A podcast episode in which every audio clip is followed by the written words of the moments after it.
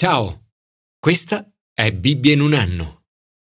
Giorno 144.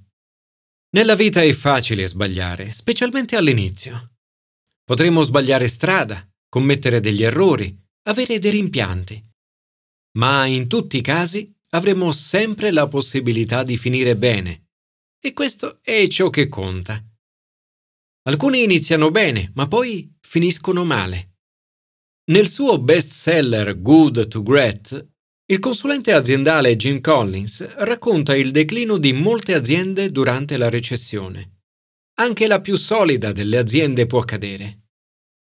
Nel suo libro più recente How the Mighty Fall, Collins esamina il processo che porta a questo declino. Il declino inizia con l'arroganza nata dal successo. Come per Saul nel brano dell'Antico Testamento di oggi, orgoglio e arroganza sono l'inizio del processo mediante il quale i potenti cadono. Saul inizia bene, ma non finisce bene. Finire bene è più importante che iniziare bene. Nel Nuovo Testamento Saulo di Tarso inizia molto male, perseguita Gesù, ma poi finisce molto bene, l'Apostolo Paolo, il Grande. Gesù, come sempre, ci indica la via. La sua vita è relativamente breve. Muore poco più che trentenne, ma finisce bene.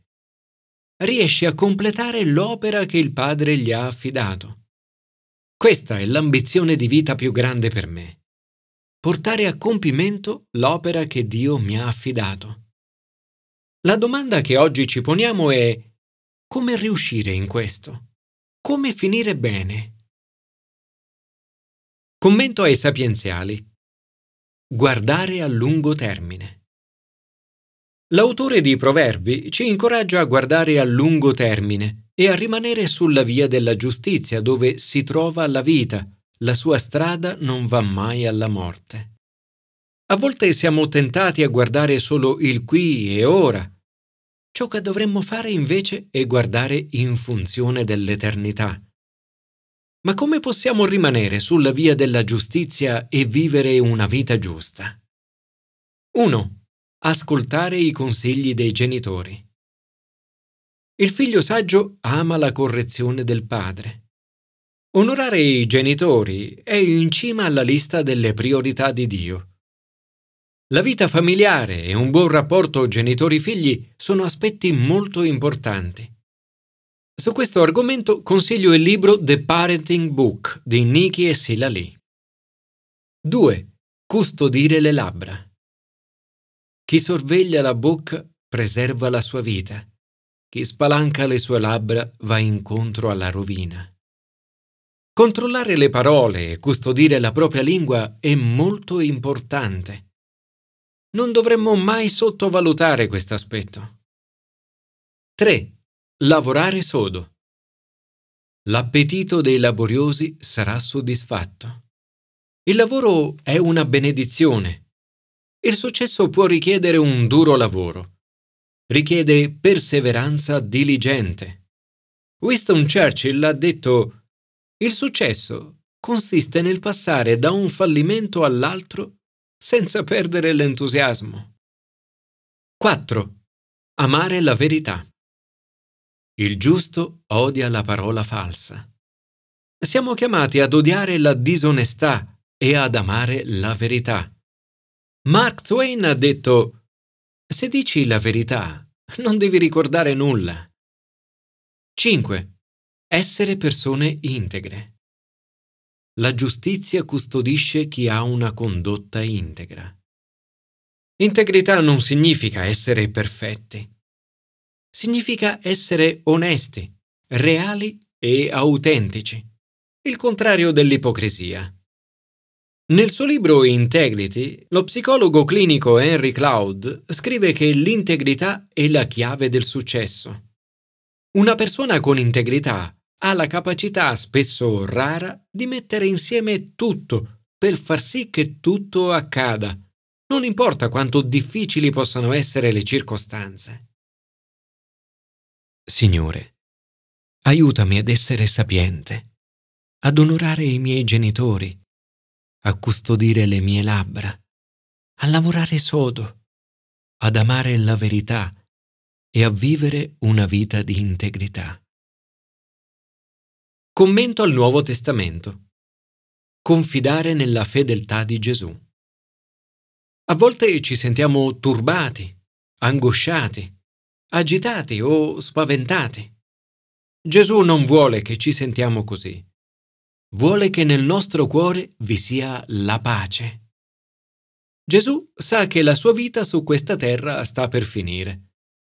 Sta per lasciare i suoi discepoli e per tornare al Padre. Ai discepoli dice, non sia turbato il vostro cuore e vi lascio la pace. Gesù non ci lascia soli, ci dona un'eredità straordinaria. Gesù ha piani di bontà per il tuo futuro.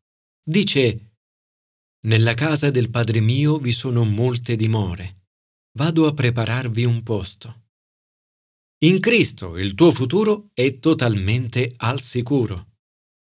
Gesù sta tornando per te. La morte in questa vita terrena non è la fine di tutto.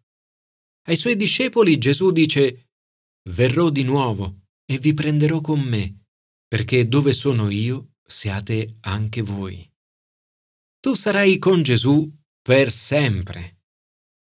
Gesù ha aperto la strada per farti conoscere Dio. Tommaso chiede, come possiamo riconoscere la via? Gesù risponde, io sono la via, la verità e la vita. Nessuno viene al Padre se non per mezzo di me. Gesù rivela Dio. Filippo dice, Signore, mostraci il Padre. Gesù risponde, Chi ha visto me ha visto il Padre. Come puoi tu dire, mostraci il Padre? Se vuoi sapere come è fatto Dio, guarda Gesù. Gesù farà cose ancora più grandi attraverso di te. Attraverso coloro che lo seguiranno, Gesù farà cose ancora più grandi di quando era sulla terra. Gesù risponderà alle tue preghiere. E qualunque cosa chiederete nel mio nome, la farò, perché il Padre sia glorificato nel Figlio. Se mi chiederete qualche cosa nel mio nome, io la farò. Gesù non ci lascerà mai soli. Gesù dice, non vi lascerò orfani. Dice che il Padre vi darà un altro paraclito perché rimanga con voi sempre, lo Spirito della verità. Egli rimane presso di voi e sarà in voi. Gesù continuerà ad amarci. Chi ama me sarà amato dal Padre mio, e anch'io lo amerò, e mi manifesterò a lui. Gesù e il Padre prenderanno dimora presso di te. Gesù ha detto, se uno mi ama, osserverà la mia parola, e il Padre mio lo amerà, e noi verremo a lui e prenderemo dimora presso di lui. Gesù ci lascia la pace. Vi lascio la pace. Non sia turbato il vostro cuore e non abbia timore. La pace viene dalla fiducia che Gesù è con noi ed in noi. Gesù è la nostra pace. Ma com'è possibile tutto questo? Il modo in cui Gesù ci dona la sua eredità è attraverso lo Spirito Santo. Gesù ha mandato lo Spirito Santo, il Paraclito, a dimorare nel nostro cuore. Il Paraclito, lo Spirito Santo che il Padre manderà nel mio nome, lui vi insegnerà ogni cosa e vi ricorderà tutto ciò che io vi ho detto. La parola greca usata ad indicare lo Spirito Santo è parakletos, che letteralmente significa colui chiamato a fianco. Lo Spirito Santo ha un significato poliedrico, consigliere, avvocato, consolatore, incoraggiatore, aiutante, qualcuno che ti sta vicino, colui che ti fa da amico. Ad esempio, una madre è paraclito per il suo bambino. ne allontana l'angoscia della solitudine, porta presenza, sicurezza, pace e comunione. Lo Spirito Santo ora vive in noi e ci dona vigore e nuovo amore, in modo che anche noi, Chiesa, possiamo continuare la missione di Gesù nel mondo. Gesù ha pensato molto bene a tutto e ha preparato un grande piano di successione. Signore, grazie perché ci doni lo Spirito Santo e perché attraverso lo Spirito Santo vivi in noi. Grazie perché ci doni la tua pace e prometti di rispondere alle nostre preghiere. Commento all'Antico Testamento. Onorare il Signore fino alla fine. Saul inizia bene. Dio gli dona grande successo. Nei suoi primi giorni di leadership ci offre un buon esempio. Sceglie persone buone e coraggiose e le coinvolge. Tuttavia, a causa della sua disobbedienza e arroganza, non finisce bene. Obbedienza parziale è sempre disobbedienza.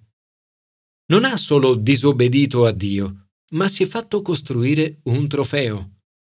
Quanto è diverso Saul da Gesù, il cui scopo, come abbiamo visto nel brano di oggi, è di glorificare il Padre.